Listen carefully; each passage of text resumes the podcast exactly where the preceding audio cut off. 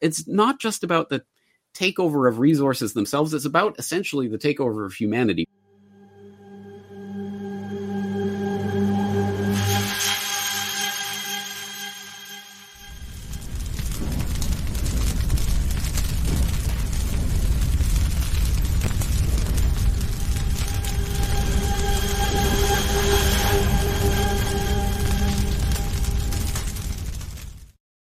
Welcome to the Last American Vagabond. I'm excited to have another great conversation with James Corbett joining me today to discuss the budding biosecurity state and its technocratic culmination. So, thank you, James, for joining me today. How are you? Uh, as well as can be expected given the circumstances, but personally, I'm happy. I'm healthy. I'm. I have a lot to be grateful for, so I'm not going to uh, say any sap stories.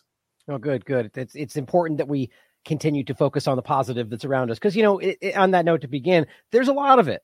And, you know, as much as it's, you know, darkest before the dawn kind of discussion, it really does seem that there's more people poking at things and waking up and asking questions than I've really ever seen in my lifetime. So that's nothing but it's not positive, right? So that's it's we got to keep seeing that, you know. So exactly I'm glad you said right. that. Yeah. And uh, let's just take a moment to get a little meta with this because, mm-hmm. yes, in our position and what we do, we are pointing out the dangers and constantly showing people, you know, this, this is a trap, this is a psyop, this is going bad. But it is important to break out of that from time to time and say, you know what, my life, uh, there are good things in my life and I need to appreciate them. That isn't just some sort of side thing to say. That is an important thing that I, I, I'm not a guru. I'm not here telling people how to live their lives, but I hope people understand it is important to step back from the madness from time to time to appreciate what uh, the good things in life as well. Yeah, I think that's important just in any situation, whether it's ter- you know, as bad as they think or it's a great day anyway. Like it's good just to take a step out of what you're doing and experience the world around you in a positive way. But I would also argue or just state that it's I believe truly that we're in a point where it's it's feeling that much more dark and dangerous because we're making such great headway. You know, and it yeah. may feel a little counterintuitive, but that's the kind of idea. It's not like they're going to stand back and be like, "Oh, you got us. we give up." Yeah. You know, no, agreed. um, and unfortunately, given the technological progress that is being made on the various points of the agenda, the stakes keep getting raised more and more each and every time, and we're getting to the point where you know complete collapse of the entire global ecosystem is a real possibility given the kinds of crazed genetic engineering and other monstrosities they're forcing on the globe. There are there are huge, serious problems that we are facing as humanity, and I'm not here to downplay that. Yeah, right. And uh, either by design or by just malfeasance and just stumbling into some catastrophic problem for the human species.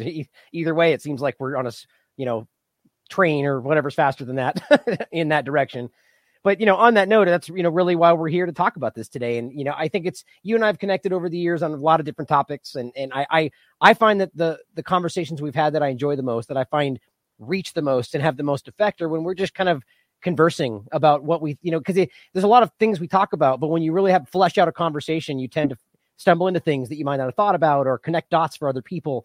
And so i kind of wanted to walk through this with you today and and start with just kind of broadly COVID 19 in general. And my, my mindset is to talk about this and a couple other things as it builds into the biosecurity state and the technocracy in the future. But for those that may have not have seen your work on this or your topics, your you know great work with James Evan Pilato, what is your perspective on like the current state of the injections and I don't know how much you've reviewed the the scientific research around it and the conversation. I'm sure you've done your due diligence, but what are your thoughts on on the dangers or you know the safety of these things as they stand right now, in your opinion? Right. Well, I guess first of all, I should say I'm not I'm not as laser like focused on this as I would like to be if I had a million of myself to clone, because I have been working on longer term projects recently, right. including the the new Media Matrix documentary that's coming out right now. I've had a lot on my plates, but I have been keeping my eye on the news wires, obviously, and that's why I so appreciate the work that you do, compiling all this information on a regular basis and going through these stories because I get a lot of information from that. But here's an interesting story on exactly this note that just came across the news wires here in Japan just in the last day or two. Japan grants first payment for death related to COVID vaccination. And so this news is talking about a Japanese health ministry panel that has awarded for the first time a lump sum compensation payment to the family of an elderly woman who died after suffering an allergic response and sudden heart attack related to a COVID 19 vaccination. And you can go on. Uh, I hope people will check out the story. Um, it talks a little bit about this panel and how it's been set up and everything. And you know, sorry your sorry your grandma died, but here's the equivalent of three hundred twenty-four thousand dollars, and uh, and a two hundred twelve thousand yen contribution to funeral funeral expenses. So there's your pat on the back, and you know, go with God, I guess. Right. Um, it's it's a horrible story in some respects, but here's the thing that I find fascinating about this story, and I haven't had time to drill down on this yet. So if anyone knows any more detail about this or has seen other reporting about this, please let me know. I'm always open for uh, in- info and suggestions at the contact form at Corbett Report. Um, but it says in this article, as of Monday, 3,680 people have had applications accepted for vaccine related compensation hmm. of which 850 were approved and 62 denied. Decisions for another 16, with some cases involving death, were postponed. So hmm. it's not reporting how many of these compensation payments were specifically about death, but at any rate, 3,680 have been accepted. Applications have been accepted, 850 approved. So hmm. it sounds like Japan is acknowledging that there are vaccines. I mean, which seems a lot farther than a lot of countries, unfortunately, yeah. are going so far in trying to cover all of this up. But there are compensations that are happening. And who knows exactly how many of them are directly attributable to death. It does end the report by saying a separate health ministry panel of experts, which analyzes side effects, has received reports of more than 1,700 cases of vaccine related deaths from medical facilities, although no causal relationships have been recognized. Mm-hmm. More than 1,700 cases of vaccine related deaths from medical facilities. And that's what they're reporting in right. the mainstream news here in Japan. Mainstream, the health ministry of health expert panel is mm-hmm. admitting to. Uh, that's crazy. But of course, no, ca- no causal relation has been found. Therefore, you know, you can't prove anything. Right. Important point to add there is that that's before all of this, to some degree, it was an acceptable conversation to point out that in any vaccine injury situation, it's almost impossible to truly find the connection there. And the Correct. argument I always point out, I think it was the medical chief medical examiner from Pittsburgh uh, Medical Center. I think I don't misquote it, but he spoke up early and said, "Well, if you have something you think is vaccine injury and you don't find a connection, that's usually a good sign it's the vaccine." They won't hear that today; it's all fake news. But no, that's very course. interesting. And as I know you know, but it's important to stress for the audience, this is precisely why over the course specifically of the past year, ramping up in the last several months, there have been so many stories about all of these things that you didn't know, but all of these things can cause sudden heart attacks. Did you know that this was related to cardiac arrest, Christmas tree lights, or whatever nonsense they're pushing? And it's story after story after story that have been running for the last several months, exactly in conjunction with the arising injection of the population. Mm-hmm. And uh, I, uh, Kit Knightley over at Off Guardian has been covering that o- over the last several months. It's once you put it together, it's just it's so disgustingly blatant. They're not even trying to hide it, I think, really, except from the people who are just truly reading the day's newspaper and whatever it says, okay, oh, I, I didn't know this, that, and the other causes uh, sudden heart attacks. Oh, well, I guess that explains why so many people are dropping dead.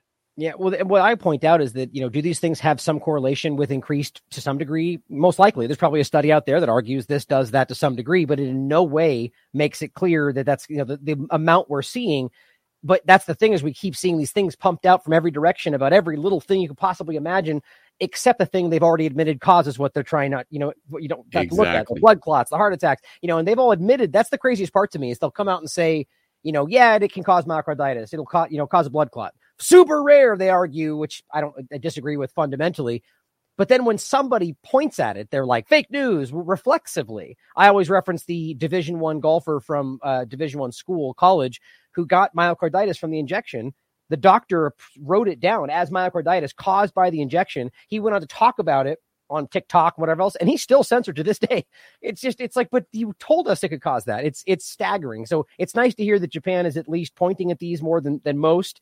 That's at least a good sign there. But the point overall is that if, hmm. whether or not there's proof of harm, you should always have a choice, obviously. But that is enough right there, enough to see that there's possible death so people should not be forced, but it's still happening. You know, so I think yeah. the, the, overarching point is that there is some danger here. I, am sure you would agree with that. To some extent, I think that is filtering through to the general population here. It's hard to know based on online commentary and others, but I've seen people in, in the Japanese internet at least starting to go, you know, do we really need a fourth booster? This is getting silly.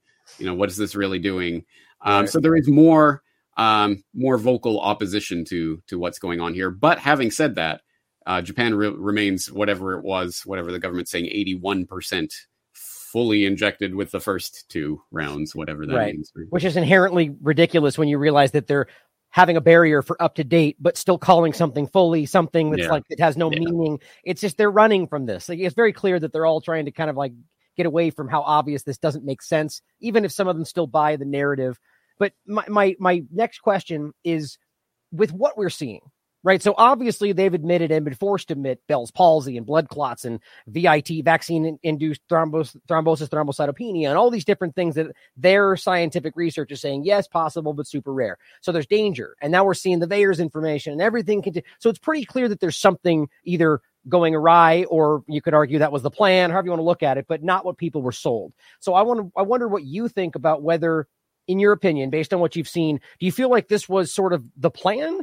A failure, or you know what I was saying there. Like, which way do you see this? Are they trying to cover up what they accidentally created, or do you feel like this is a means to an end? Just your perspective on it.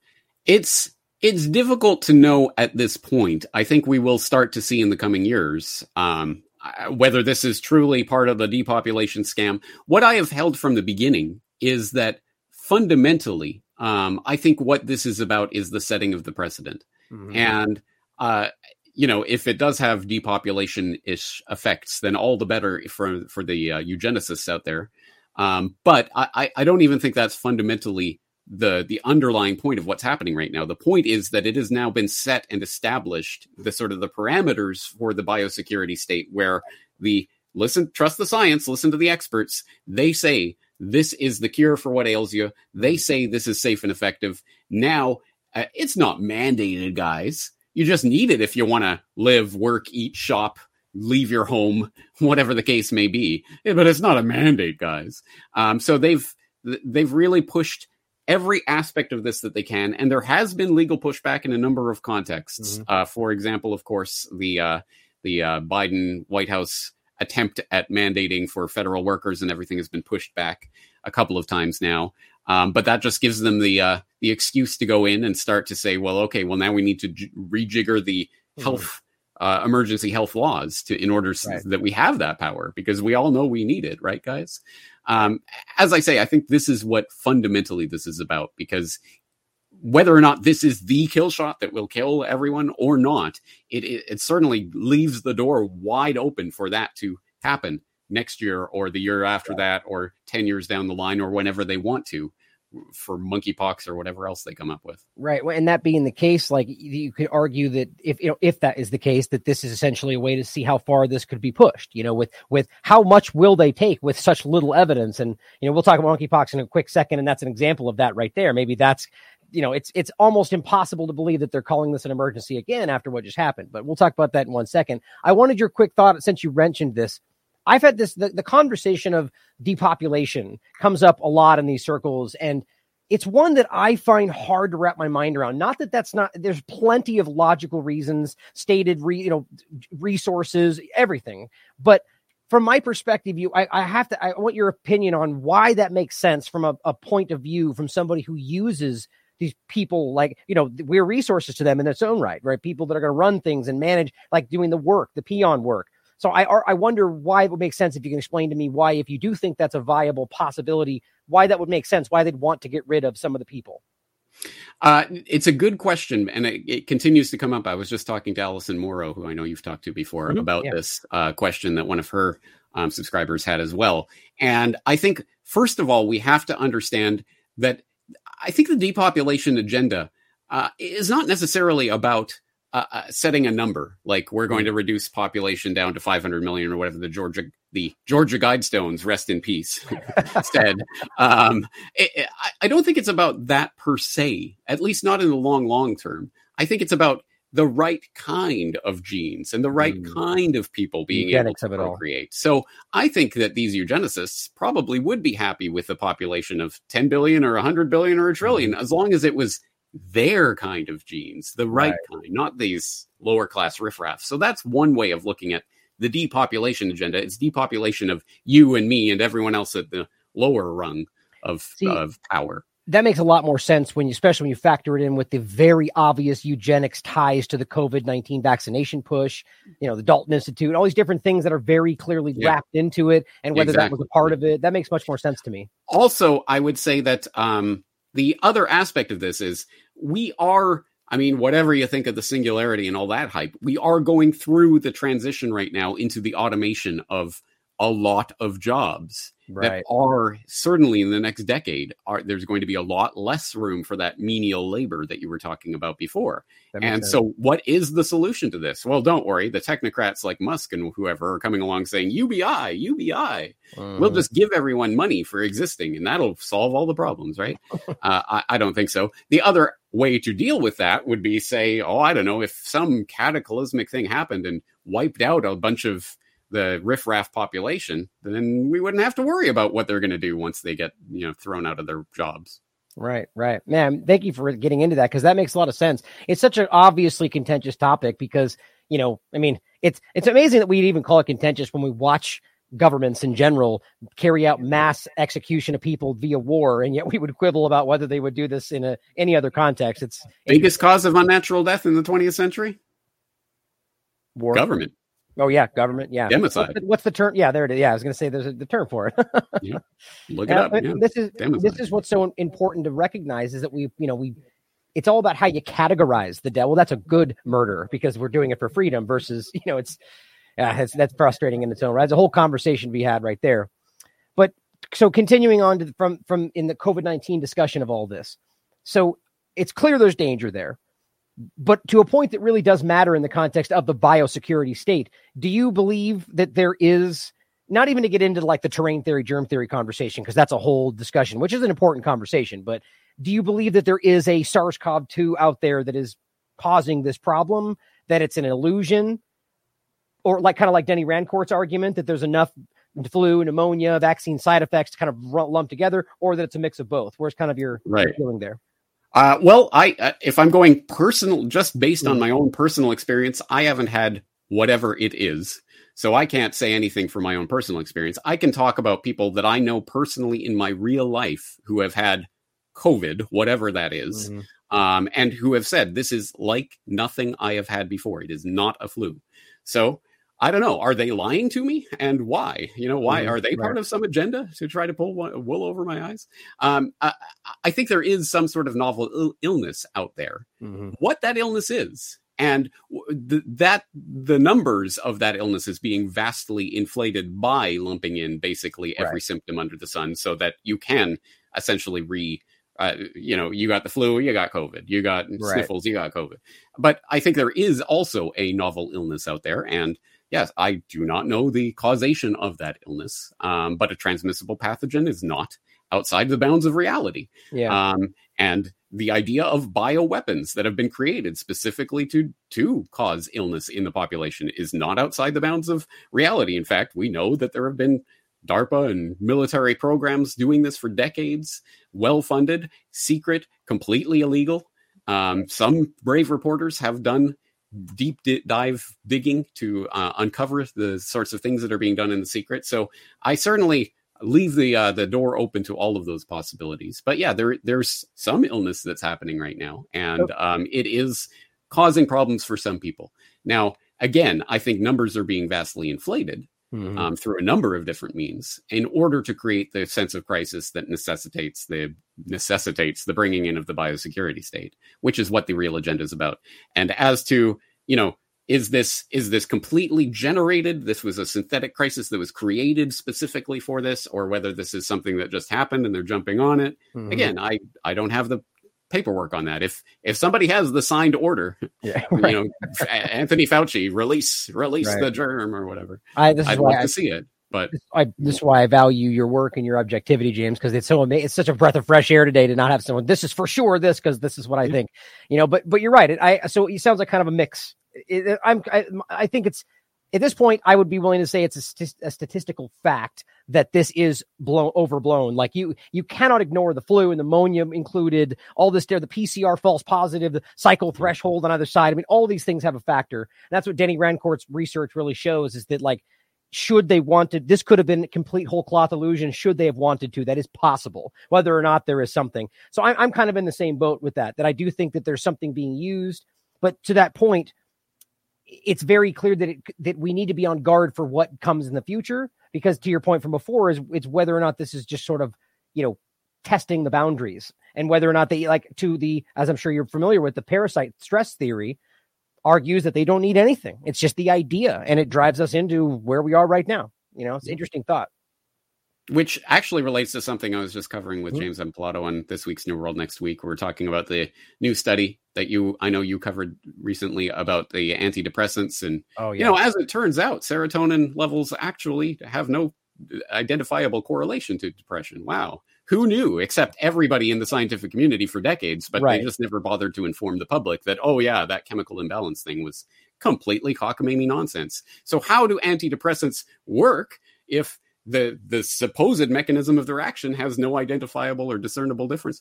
Oh, it's because of placebo effect? Well, it absolutely could be. And in fact, there was a study in 2008 that I cite in New World Next Week this week that uh, uh, about that specifically, finding that there was at, at the very least a large correlation between antidepressant use and placebo effect. Huh. And uh, there was a lot of kickback to that study when it was released in 2008. of course I would imagine uh, from a lot of uh, big pharma people like, oh yeah you're blowing up our industry here. We don't like that. Right, So, right. Prozac, that's our money bag right now. You know, it, it what kills me about the it's. I mean, obviously your point there's, and I, I haven't got to the, seen the last episode. I'm looking forward to that now.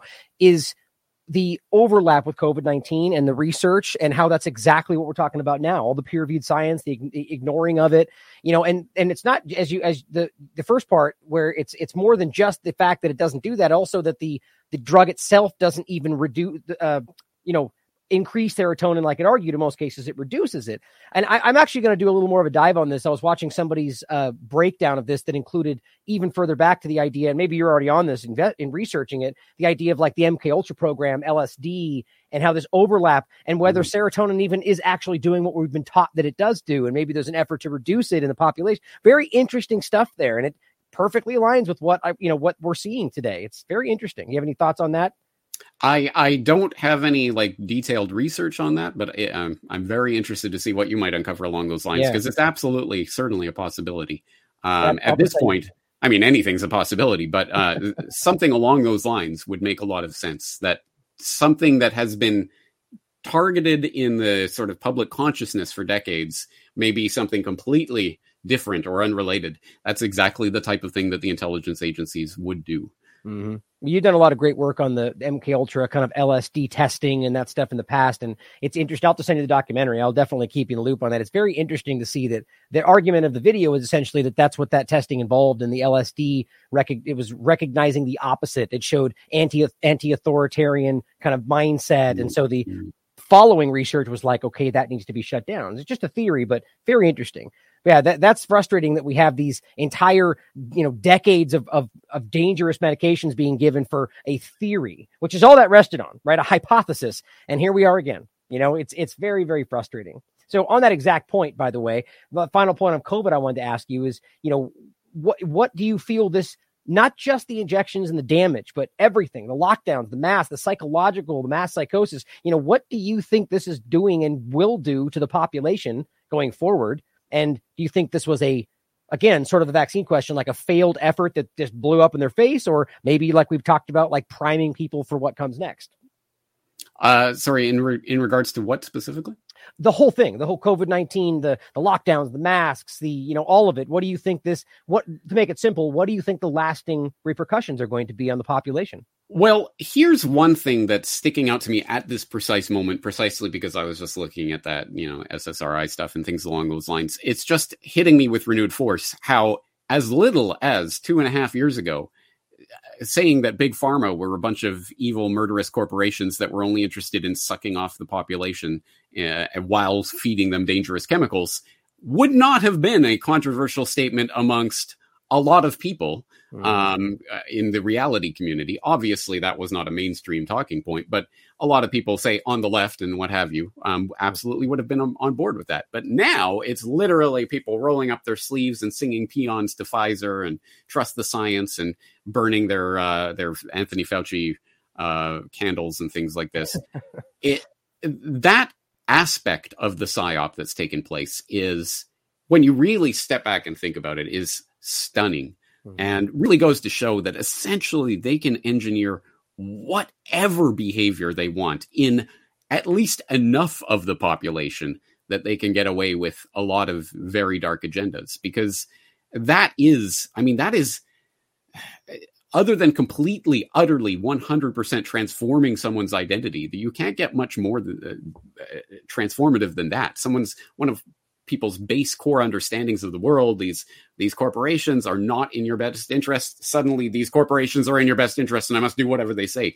That's mind control on an amazing level. And that in a, in a sense that's almost more disturbing to me than the out the sort of the external layering of the biosecurity infrastructure and all of that. Because if they just try to put in the biosecurity tyranny and people still understand the corporations are out to get them and this isn't helping and this if they're still in that mindset then they can try to you know put the boot on your face but people will push it off one mm-hmm. way or another eventually. But if people want the boot on their face if they can be made to desire it that is big brother's biggest victory is you know i've won the war with myself. I love big brother. That to me is the really disturbing implication of this yeah, it really is. Now you say that, it's just almost it's uh, unnerving to see if you just kind of think back on a couple of different examples. They've already been kind of seeding and testing this for a while. The one that popped into my head was like Guantanamo Bay, how literally everybody was like, "This is a stain on our reputation as a country. Get rid of it now." And then suddenly Trump's an election. Oh, it's the greatest place ever fighting for freedom.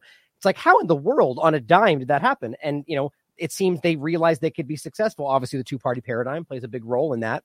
But that's a scary thought that, you know, if, if they just manufacture, which seems like we're almost already there, the idea that tyranny is a good thing, kind of, you know, regime change is about freedom. It's the same kind of idea. They're altering definitions. That's a scary reality. It's a great point to make. And, and I think, and yeah, close. just think a few years ago, vaccine hesitancy was a problem with those crunchy granola lefties on the left coast. You know, that was right, where right. the vaccine hesitancy was coming from and the problem. But now it's a, you know, crazed right wingers in Florida are, you know, yeah. vaccine hesitant to use their psyop term, which we should not use without pointing out it is a psyop. Right. Well, such an interesting, just right there to recognize the te- kind of teeter totter of the way that the two party party always back and forth. Like I always point out, you know, back then it was the crazy evangelical right, that now it's the crazy left and their woke politics. You know, just it always goes back and forth. And it's you know we have this like attention span of a housefly we can't recognize that it goes further than one day's news cycle you know and that's that's by design as well. I shouldn't say the generalizations when i say that i'm talking about the people that are lost in the paradigm and i yeah. actually don't even think that's the majority today just my yeah. opinion but i agree. Well, well I'm, I'm glad to hear that because it's you know at the very least wishful thinking. We should be positive about where it's going. But to, to bring this over into kind of what's next and that's the idea of like priming us for something and we already kind of poked at this a little bit is it, it, to take one of them. There's a lot of possibilities, but monkeypox is a conversation that seemed to kind of rise out of nowhere, not have any real foundation to it. There's no deaths. There's very few and flimsy information about who and how. They're still arguing that this is different and never argued why. Like nothing makes sense. And yet now we already have the WHO calling it an emergency and Biden's already considering to do so. So I guess the first question is, you know, as we watch this biosecurity state flesh out, you know, why is this happening? And why do you think what's your in your perspective on what monkeypox would be and like the transition of this? All right. So here's okay just to put people on on the same page i think it's important to understand what has just happened is that the world health organization specifically declared it a public health emergency of international concern. And i hope I hope my audience is sick to death about hearing about the PHEIC because I've been I have been screaming my head ab- ab- off about it for a decade now because this has always been that sort of that thing that's been out there the tool the instrument for instituting the biosecurity state. And I was talking about it way back in the swine flu hoax of 2009 because that was people might remember that was the first declaration of the PHEIC which was brought into the whole World Health Organization framework under the international health regulations of 2006. Mm-hmm. And that was where they got this lever of control, a PHEIC. They can declare a public health emergency of international concern, which then obligates certain things from member countries. You have to share data and you have to do this and that. And then inevitably it has the effect of going, oh, the WHO has declared the public health emergency. Now we're going to declare a national emergency. And it's essentially the excuse by which every nation state can jump onto on board with the freight train. And specifically, that's of course exactly what happened with the swine flu scare. Which I, again, I've been over this many times in my work. People can search for it on uh, corbettreport.com. But uh, essentially, in a nutshell, they as we know, they changed their definition of pandemic right before the swine flu pandemic came along um, to eliminate all of that uh, rhetoric about uh, you know mass deaths and spreading right. uncontrollably and whatever. get rid of that. It's just a new illness that's spreading uh, in more than one country. Okay, now so swine flu is a pandemic, but in order to breach that hurdle and get the PHEIC called, um, they had to convene their expert panel of advisors and lo and behold, that expert panel decided, yes, this is a PHEIC. So at that time, executive director of the WHO, Margaret Chan, declared the public health emergency, and they were off to the races. And of course, we all remember the swine flu vaccine that they rolled out and all right. of that. And um, I've I've played clips at that time and in subsequent years um, that I remember because it was from my hometown of Calgary, where they were interviewing people on the street that were lined up, queued around the block waiting for their chance to get this swine flu vaccine and people were complaining. There isn't enough swine flu vaccine to go around in a city of a million people. How do they how do they mess this up this badly? These these brainiacs in government just don't understand. And and then couple that with the clip uh, from Council on Foreign Relations, and I can't remember who said this at the time, but I have I have got the clip. I've played it before of someone saying, you know, we might just have to cur- curtail supply a little bit so that people feel that there is a, a, a, demand for this and they can see that people are lined up for it so that they'll be more uh, apt to take it. And lo and behold, that's of course exactly how that played out. And then you got the Council of Europe coming out a year later and saying, hey, you know what, guys, this was a big scam. And it turns mm-hmm. out that a number of people on this advisory panel who were advising the WHO to declare this emergency were also uh, directly or indirectly benefiting from big pharma contracts, sitting right. on boards of big pharma companies and what have you. Wow, I wonder how that works. So they were screaming about that. Wolfgang Wodarg and other people right, have come right. up in the Corona scam crisis as well. Um, we're talking about that a decade plus ago, and here we are again. So that's what has just happened with the monkeypox. Although, interestingly enough, it's a little factoid that um, was embedded in, uh, I believe, the Guardian's coverage of this, it turns out that there was not even a consensus among the expert advisory panel that was advising on this PHEIC.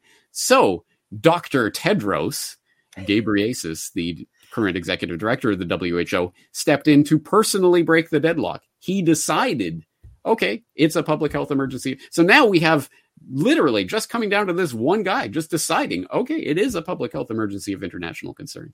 And as i say that's that springs into action a number of different things that will happen as a result of that including right. the uh, sharing of data and essentially the all the groundwork which makes it into the potential for the new corona scam crisis. And of course as always the specter of the vaccines coming along. Oh it turns out we've got some vaccines that will help with well, yeah, I don't think they were designed for monkeypox, but it'll work anyway. Whatever, take it, safe and effective. Yeah, I mean, well, it's and by, by, the way, everything you laid out right there has all been seen through COVID nineteen, which is what you're saying. I mean, all every single part of it. I, I, I recently po- talked about this old archived article, which, by the way, was literally unpublished from Forbes. Like if you if you try to look at the site, it says was unpublished which is crazy. But this is what you were talking about why the WHO faked a pandemic from Forbes.com. And it talks about the whole thing. And I also I also include this next one from a year later, which was put out by the WHO, specifically Luc Bonneux and, and Wim Van Damme. And arguing the same thing, exactly what you're arguing. We're, you know, pandemics of fear and the whole the whole thing. And the idea is that this is something we have seen before and that we're calling it out back then, exactly like you're saying. And it's just amazing how they go, okay, well, then we need to get rid of these people and do this better instead of recognizing that it's, you know, it's such an obvious scam, whether or not you think something is dangerous. You know, it's being hyped, changing definitions. This one, this one in particular is particularly strange, isn't it? it because is. uh, th- they're not allowed to say this is only spreading in, uh, among gay men. They they they will always say that it seems to be most of the people are men who have sex with men or whatever formulation they say. Anyway, right. it, it is clearly spreading among gay men in various countries right now, but they'll always tell you about the two pediatric cases in the United States. There are two children who have somehow contracted this, and they will give a little bit of fine print about, oh, and yeah, it's from close contact with uh, family members who have have this. So we know there's some direct um, uh, contact with this. It's not they're not even pretending it's some sort of respiratory disease right. or anything at this point.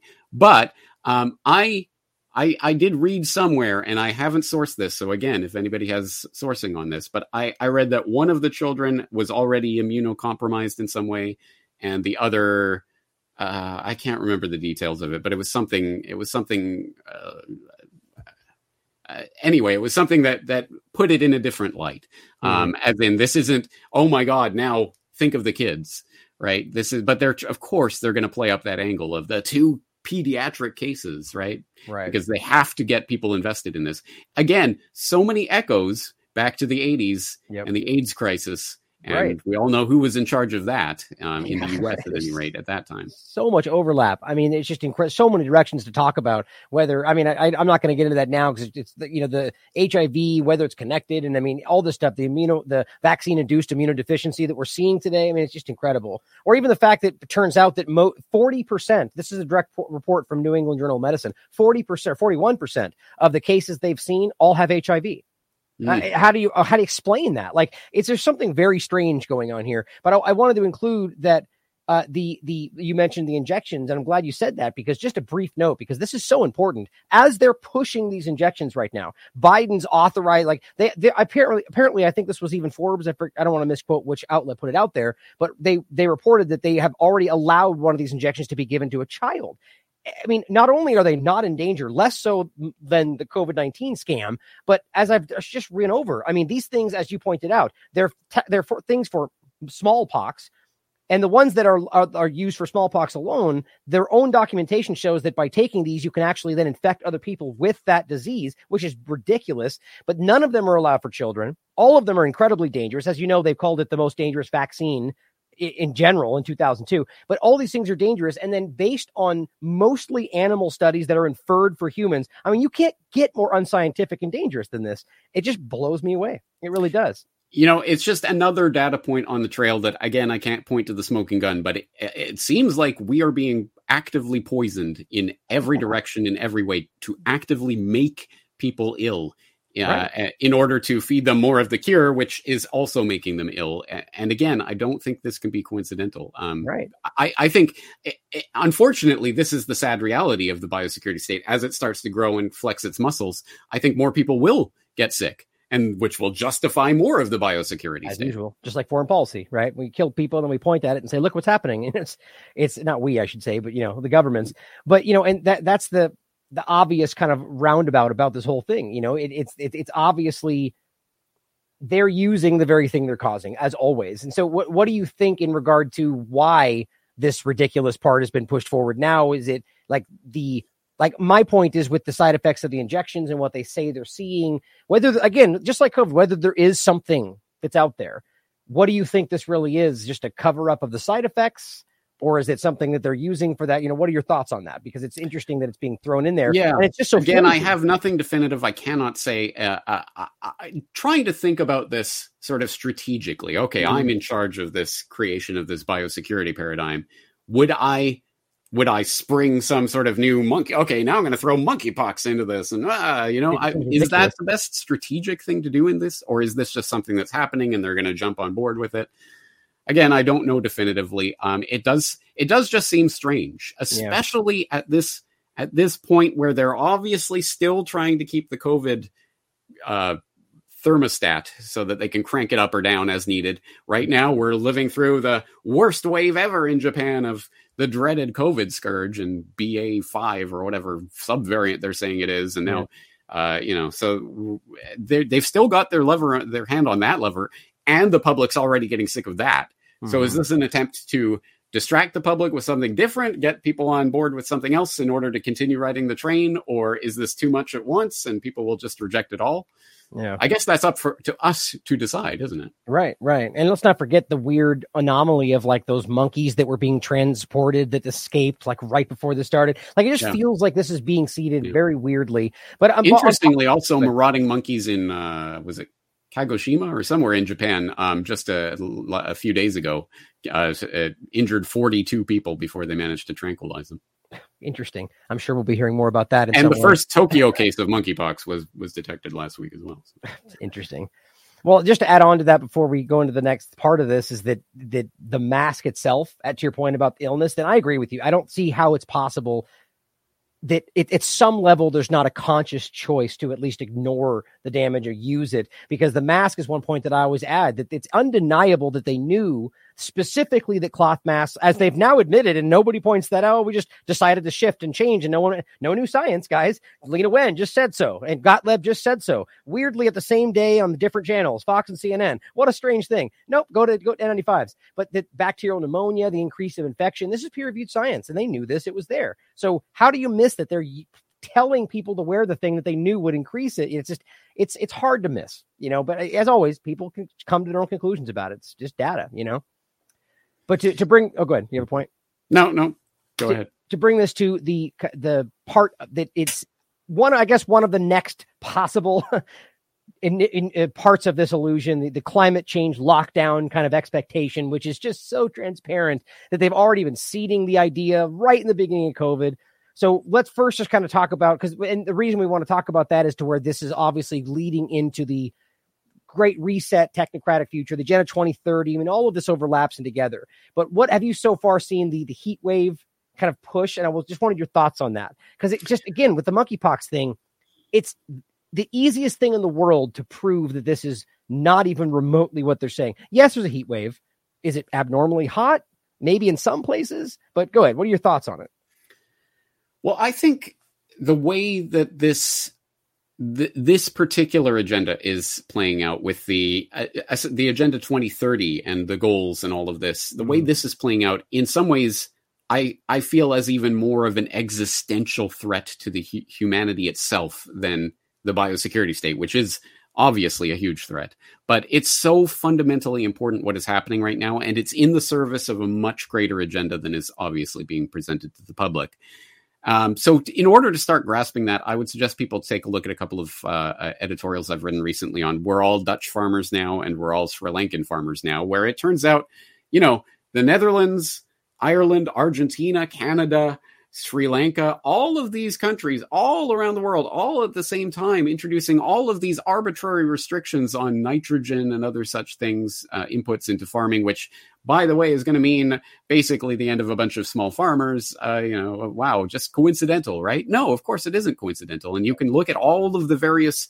international agreements that exist that most people don't know about because right. why would they? But they they're all heading towards the same goal, which ultimately, really, I think is about the takeover of the food system uh, mm-hmm. itself.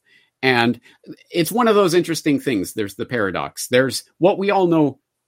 I won't speak for everyone, but I think what every right thinking person knows should be the answer to this problem, this fundamental systemic problem of this global, this insane global food system in which we need all of these chemical inputs from big ag corporations uh, to transport wheat halfway around the world so that you can have some bread or something along those lines. it, it is an insane and obviously stupid system, which is failing. Mm. But what's the answer to that? They're going to, okay, so they're going to start shutting down all these systems, which is going to basically put all these farmers out of business. And then they're going to say, look, there's a food crisis. What right. do we do? Oh, I know synthetic meat, GM, big big ag, big landholders are going to take over and start in, in, input technocratic solutions to all of this. Oh, and look at that. Bill Gates is the largest single a holder of land, of farmland in That's got to be one of the most ridiculous parts of this whole thing. During Absolutely, you couldn't write this. You couldn't write this in a Hollywood movie and expect people to believe it. Yeah, but right. there it is. Absolutely. So I think that's what I mean. This is what this is about. It's it's not just about the takeover of resources themselves. It's about essentially the takeover of humanity because once you start engineering the food supply and you get people now they're right now they're hooked on this insane international system of chemical inputs and all of this but it gets even worse because soon it'll be literally synthetic garbage which will hmm. poison people even further as they're more and more controlled and ultimately engineered into that subclass, the uh, the Morlocks and the Eloys of the right. time machine. I mean, they're really, I think, truly going to try to engineer a subspecies that might be more compliant. And that that sounds absolutely insane, right? From some crazed conspiracy theorist. So don't take it from me. Take it from BBC News. Right. I've pointed it out several times. I will continue to point it out because it's so stupid. It can't be believed. But I remember reading, I believe it was 2008, they had an article about scientists believe this is the way the human species could diverge in the future because some people will take the genetic upgrades and become supermen and other people will not. And they literally have this illustration of this gigantic, seven foot tall, well muscled, you know, Aryan super race kind of person, and then this squat goblin like creature. That was literally how they described it in the article: squat goblin like creature. That's hilarious. Uh, that's and that's BBC News is talking about this. I I mean, it's fun to laugh at, but think about the implications. I they're really going to go for this, and they're really going to try to make us addicted to their synthetic garbage and eating crickets and whatever else as yeah. part of the takeover of humanity. It's happening and you could point out whether or not, and I agree with you, but even if there was not, like, even if this was just presented to the population, here is something that we offer, but it's expensive, that would become itself anyway. Only the rich could afford it, and only their families would, and so on. And you would eventually just diverge into different races. I mean, that's that's a foregone conclusion if that happens, because that's just genetic engineering. I mean, it's but to your point, yeah, I, the eugenics aspect of it, and so on, that they would make that happen. And of course, as your point even further, that people would be used you know they're even you know the peons even more so like the ones that will just mindlessly do what they're told. And yeah interestingly enough that actually ties back to the idea of the whole ssr ssri conversation what they were trying to accomplish you know trying to create or how about our public school system? Create mindless workers that follow and do what they're told. They're, everything that comes from that direction seems to be in the same line so it's not hard to believe. Very interesting. You know, it's moments like this where you can step back and look at the the sort of the overall picture of this and really marvel at how much, how hard, how long, how how much energy and time and effort and wealth and resources they have to throw at constructing these stupid, mm. monumental, overarching anti-human systems of control to try to take away what's natural and give us all of the synthetic nonsense, whether it's synthetic food or synthetic education or whatever it is. It's such an incredible monumental work to have to do that. Whereas nature itself is abundant. And humanity right. survived for millions of years, or however long you think humanity has been around, survived for a very long time without all of this artificial nonsense. And now that it's being introduced, suddenly crisis after crisis after crisis, things are getting worse and worse and worse. Eh, really step back and think about this. It is so anti-human. It is so antithetical to to the nature that uh, it, it, requires ongoing uh, a large amount of input to keep this system functioning or dysfunctioning, misfun- misfu- malfunctioning in the way that they want it to. And in a way, that's hopeful. And I'm going to be writing about that in this weekend's uh, editorial that I'm going to be writing about. Ultimately, I think technocracy will fail. It is anti-human. It does mm-hmm. go against nature. It will not stand. Unfortunately, that it, it, it, will cause a whole lot of pain before I think it falls, but right. it will fall and I, I'm glad you said that. I mean, that's again, I, I agree with you, and I, I think that that's the the problem that people are they.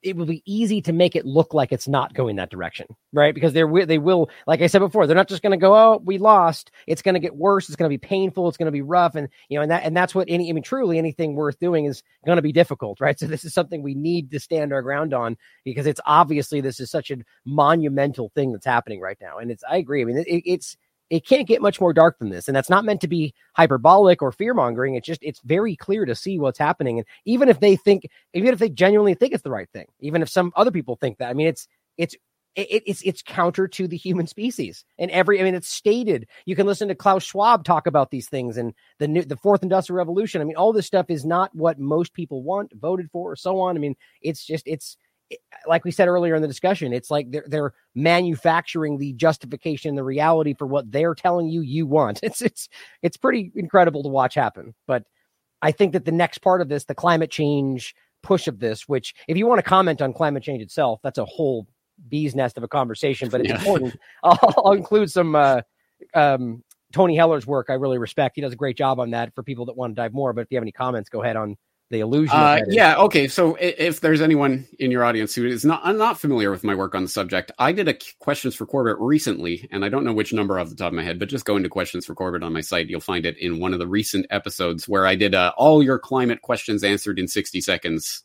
which is a bit of a joke because um, because I have done so much work on yeah, this over the years. But basically, I've got dozens and dozens of links in there to interviews, videos, podcasts, articles that I've written people that I've talked to, all of this stuff about this hoax and why it's interesting from the very beginning of the inception of the Corbett report. I always expected there would be huge pushback and it would be really controversial, but actually 9-11 truth and things like that was not when i started to get into it in 2007 turned out not to be as controversial as i expected the one thing that was consistently and always controversial was climate change is a is a hoax it is a scam designed to get you especially directly into what we're seeing right now with all of this nonsense that's going on that the Dutch farmers and others are finally starting to say, oh, you know, we got to rise up against this. And maybe mm-hmm. not even necessarily for the right reason, as in standing up to the scam fundamentally. They're just know, oh, this is hitting my pocketbook. I better stand up. Well, better late than never, better for incomplete reasons than for no reasons at all, I guess. But um, the point is, anyway, there's so much to say about this. Yes, humanity has and continues to do horrible things to the environment. And right. most of those things do not get major international movements that are co- plastered all over the mainstream media all every day and, and mouthed by every politician and grandstanded on by every single person who wants to make a name for themselves. No, the the real threats, the genetic engineering and all of this monstrosity that's happening to the eco uh, the ecosystem, generally crickets you will eat the bugs. Um, but uh, it, it, obviously, this is rock star super science in the same way, say, hey, eugenics was the rock star super science of the 1910s, 1920s, and everybody was on board with it and everyone talked about it. And then suddenly you don't talk about that anymore. Suddenly right. you talk about the, the growth of the human population as a cancer on the planet, and there's too many people. So uh, it's deeply related is deeply intertwined with the depopulation agenda and the idea that the world is overpopulated, which is not true, demonstrably not true. I've done right. work on that before as well, and that's another issue that always gets a lot of kickback. But it's it's demonstrably twined, uh, intertwined with that through things like the Club of Rome and their limits to growth. Right. I did a questions for Corbett deep dive on are there limits to growth um, about that that report and the scaremongering that was going on around it and total pseudoscience nonsense, easily debunkable, but it sticks in people's minds and people right. get led along by it. And you can get led into agendas you don't support overall. And if you saw the end goal, you wouldn't be supporting it. But hey, it's the right thing to do because, right. well, you know, there's too much carbon dioxide. So anything the UN says. Yes. Right, right. That's what it is because this, the right people have said so, like with the CDC, with everything today. Is you know the thing that always stood out to me is just how I mean, and this doesn't have to always mean that it is inherently untrue because of this, but it, it, blows me away how people can keep kicking things down the road, like the population bomb conversation, same as the climate change. That oh, th- by this date we're all going to die. Oh, we read that date. Oh, now it's this date. Okay, you know, it just keeps going down. It's just it's it's embarrassing. At the very least, ask yourself maybe they don't know as much as they think they do, but it just keeps going. Yeah. Uh, meet Paul Ehrlich, pseudoscience charlatan, was an episode of my podcast that people might want to check out if they don't know what you're talking about. The very specific predictions on specific years, this will it will be like this and and whatever, and uh, consistently totally wrong. Paul Ehrlich, the the the population bomb author who uh, was on uh, Johnny Carson every night back in the 70s and was a big superstar and continues to be lauded as this great scientist despite the fact that he's been consistently, completely, demonstrably, laughably wrong about almost everything he has ever predicted but he's still the superstar because it is an agenda. It isn't a scientific uh, analysis. This is an agenda that is being pushed by the, the wealthiest and most powerful people on the planet. Look at the mem- the founders of the Club of Rome. Look at the people who started right. that and were pushing it and funding it. I wonder why they are on board with this agenda for limiting popu- population and and, and ba- basically trying to blame all the problems that they are causing on you. It's because you aren't doing enough, peasant. Right. Typical. it's just, like every possible direction you could point in. That makes sense. Well, to the, the, the, I guess on the last part on climate change in, in general is, you know, how can you, how does that connect to Agenda 2030 for those that don't know, and then we could talk about that, you know, technocracy, the Great Reset to finish up the discussion today.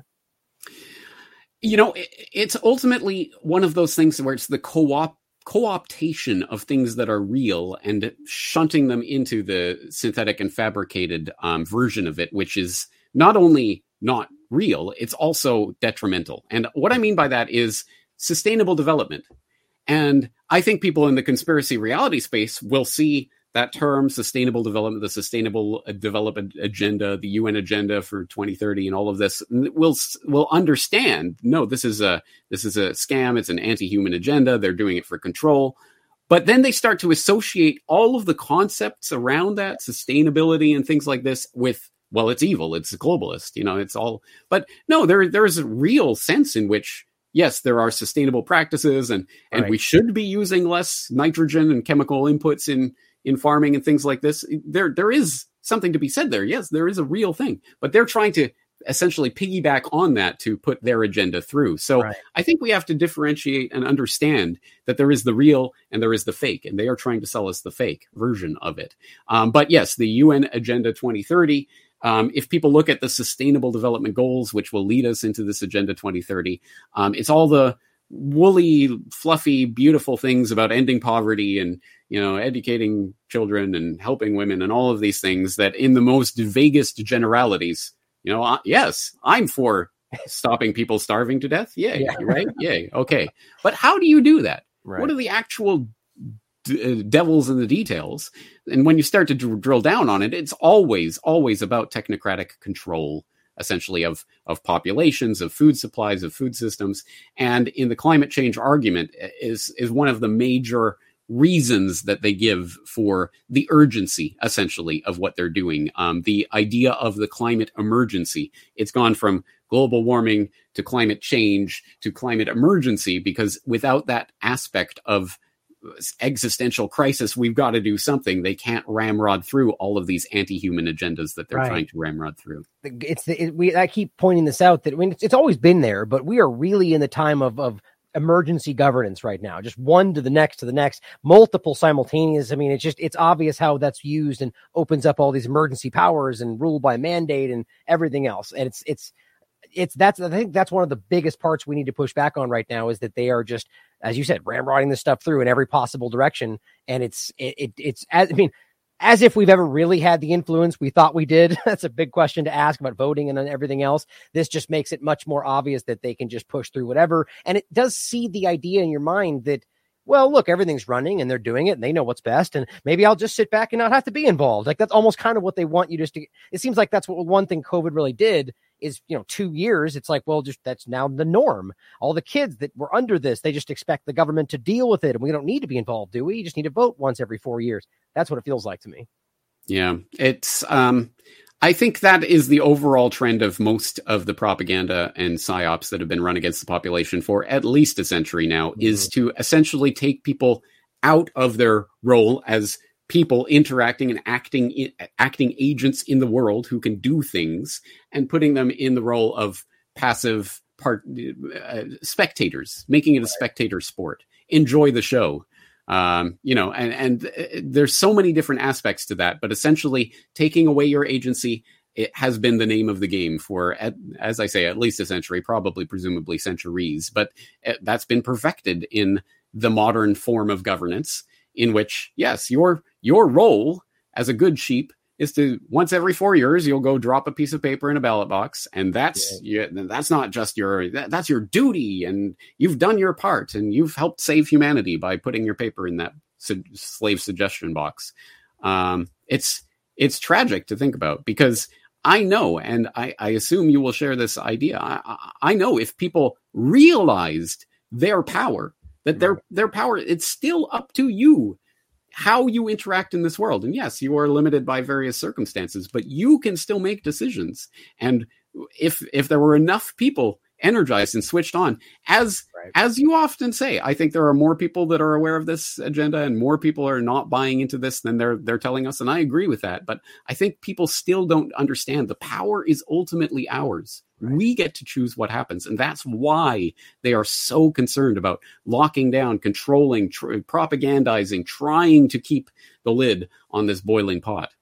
I completely agree. And one thing I've I've continued to say that I that I think it might have come from last time we we talked on the last interview, but in any case, it was something you said, which is you know this will stop when we stop it. And it sounds simple, but it's it's really just about that same same idea I'm kind of making in the majority point. Is it whether it's 50%, 55%, 70%, if we realize that and truly just stop, you know, we can true. I mean, I'm not going to argue that we'll just end everything to our other point. They won't give up. I don't no, think that's never going to happen. but it can make a difference. Yes. Look specifically at France and their COVID pass. right. And enough people came together, left, right, whatever. They came together and said, hell no.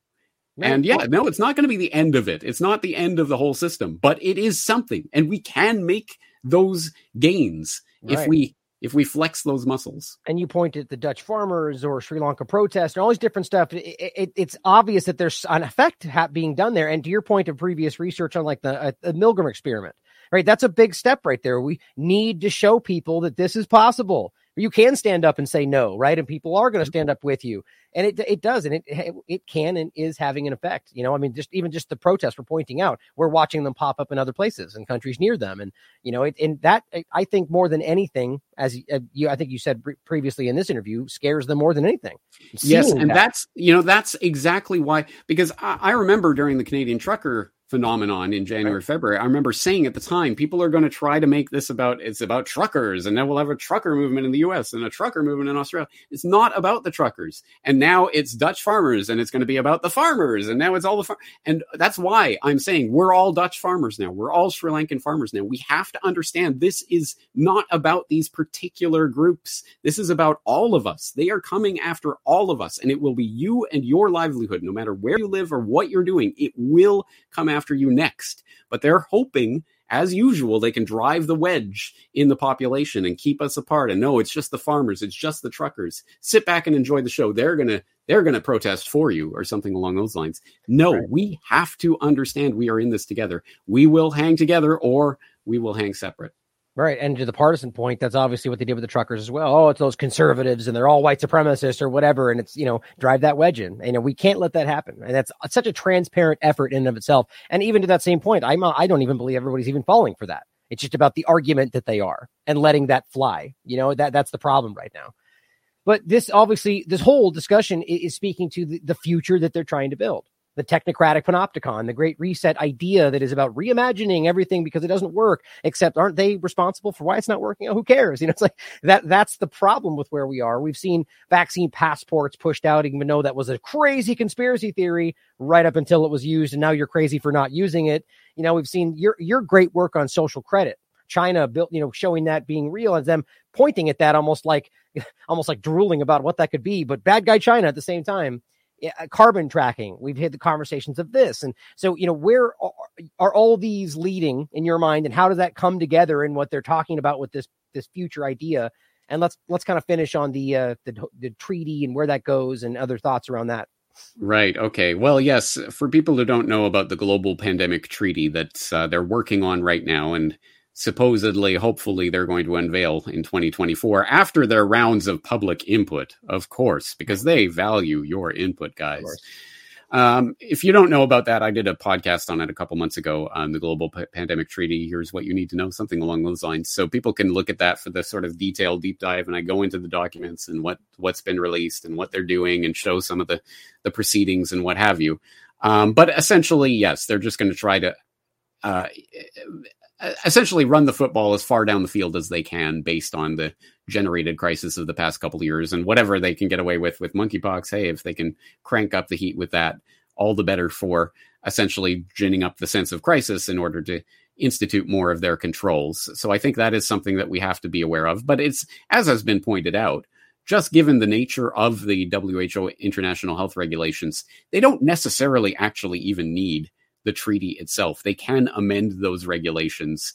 Um, I don't know the exact bureaucratic procedure for it and how many people have to vote and what, but at any rate, it can be amended so they don't have to actually create an entirely new treaty. And it's not even clear at this point exactly what a new treaty will be going for. There's a lot of people out there with a lot of ideas, but no, there's certainly been no official you know, we're going to try to do this or that kind of thing come out yet. So it could go in a number of different directions. Really quickly, we also saw with even without any of that, look at what happened with COVID nineteen. So clearly, they yeah. you know it's already there, exactly. whether they legally bound anyway. But go ahead.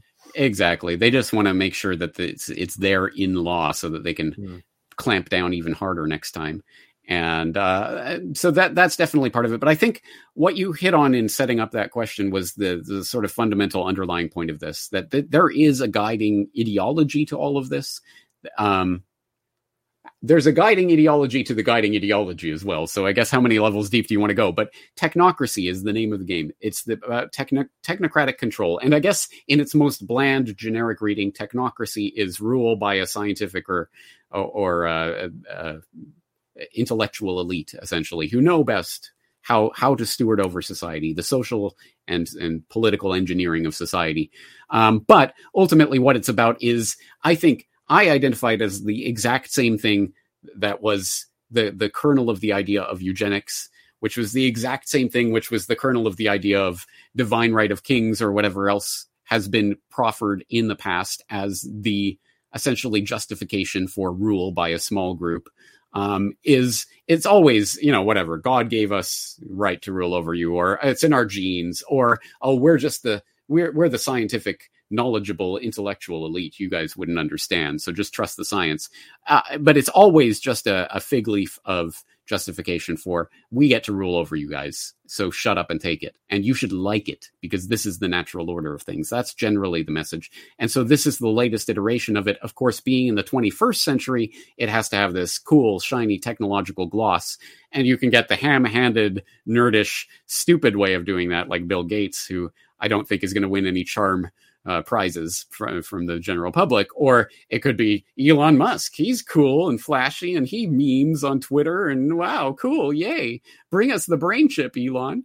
Um, but at any rate, it's the same idea. It's it's essentially the rule of the majority for the benefit of a tiny few. And as I say, the fig leaf, the justification is it's the scientific and technological elite. But ultimately, it's about the what has always been about the same the same groups of extremely wealthy people, just basically assuring that they have control over as much of the human population as they can. And unfortunately, that control will come in the technological form soon enough. And eventually, you know, if enough people get the brain chip and they can just flip the switch and suddenly I love, I love Elon now. Yeah. It, it's coming. It, that kind of craziness is coming. And I think we have to be, we have to squ- stare that square in the face because like so many of these agendas, if you look one step ahead, oh, that makes sense. One step ahead. Oh, yeah, okay. Uh, one step ahead. Yeah, yeah. Well, okay, okay, okay. And then you end up in this spot where if you had seen the end goal from the right. beginning, you would have said, hell no, no, absolutely not. But one step at a time, you can be led into almost anything. Right. I mean, and you can see the clear overlap there with the transhumanist kind of push of the idea of the brain chips and the implantables and where that goes. And, you know, which I think your work has been kind of the, the seeding for the point for why I feel this way, but that it's about, you know, creating a situation where they're eternal, essentially putting their brain inside of a machine and so on. Is that kind of the same thing you're seeing? Yeah, I think that's what motivates, at the very least, a lot of the sort of gophers of this, the Hararis and the uh, Kurzweils and people like that. I think they ch- probably genuinely do believe in this uh, Homo Deus idea, and you know, we'll become gods and whatever. I, I don't. I, I don't even necessarily think the people who are funding them genuinely believe in any of that, but it's a convenient tool for controlling some of these scientific elites. Or I would say more so that the you know philanthropic billionaires that want to live forever. the, yeah. the, the uh, I'm know, sure there is an aspect of that. Yeah. Well, I know that like J- Jeffrey Epstein was a huge investor in these kind of projects, and yep. you know it's the same kind of stuff that you like, tie yep. back to that. It's very interesting. But so ultimately, I guess this kind of it's we can see this happening, we can see it building, we see all the pieces coming together, and in like kind of the same point you're making there that individually you know, it, when you look at it all together, oh, that's a big conspiracy idea. But you look at these pieces and it's very clear. They're talking about it right there. They're promoting it over here. They're talking about why this needs to happen. You know, it's all so obvious that this is what's happening in their think tanks and where it goes. And, you know, so, so I guess two final questions. You know, what is the block for people not being able to see this? Because it's not that they just all agree that it's the right thing. A lot of people just truly believe this is ridiculous and not happening. So what's that block there? And what's mm-hmm. your advice for people? In, as the individual to to push back against this?